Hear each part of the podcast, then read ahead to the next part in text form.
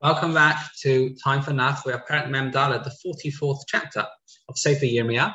Yirmiyah is in Mitzrayim, not the best of places. There's an Issur to live in Egypt, uh, we know, um, that the Torah says.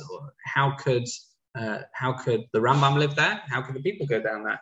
You know, over here? So there are various different Mahalchim approaches um, that are worth briefly dwelling on.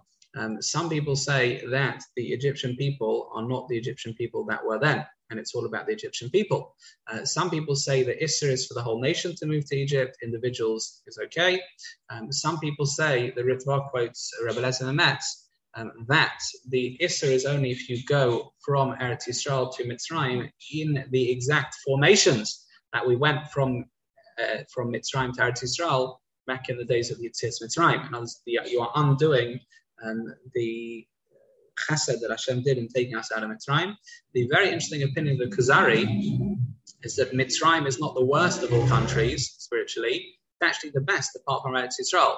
And therefore, the Kuzari learns that, that the Issur to live in Egypt is a product of the Issur, he says, to live outside Eretz Yisrael in general. In other words, you're supposed to say, if already you can't live in Egypt, how much more so you can't live anywhere else? That is not the followed opinion, it seems. At least it's, it's, you know, in terms of the to live in Egypt, it's a bit of a chiddush, but it's a beautiful, beautiful opinion. Of the Kuzari, of course, Kedushas Eretz Israel is something the Kuzari accentuates quite a lot.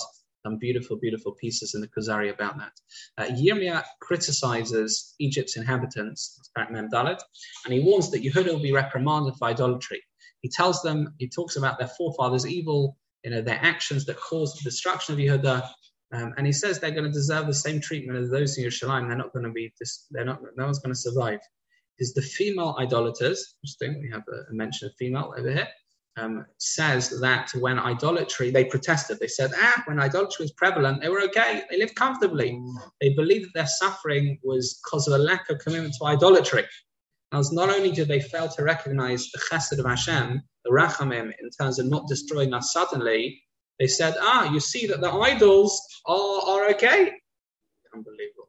Um, that, uh, it says Hashem was aware of the idolatry, but he waited. Of course, he waited. Has and that's the Malbim.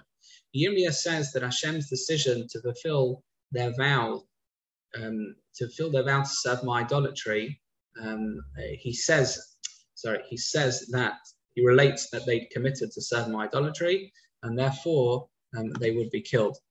They would be killed. Um, you know, Hashem says, look, you know, you've chosen your way, but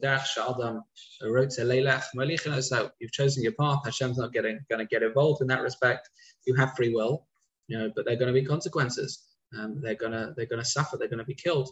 The only survivors would be Yirmiyah and his colleagues. Yirmiyah says that the signal this evil would occur is that King Hofra of Mitzrayim would be delivered in the hands of um, and uh, you know who, who sought to kill him. What is this King Hofra? So Rashi says uh, that King Hofra is a nickname. It means a broken king, foreshadowing the downfall. Um, FYI, the Radak and the Abarbanel do not say that. That is Parak Mem Dalet of Sefer Yirmiyah.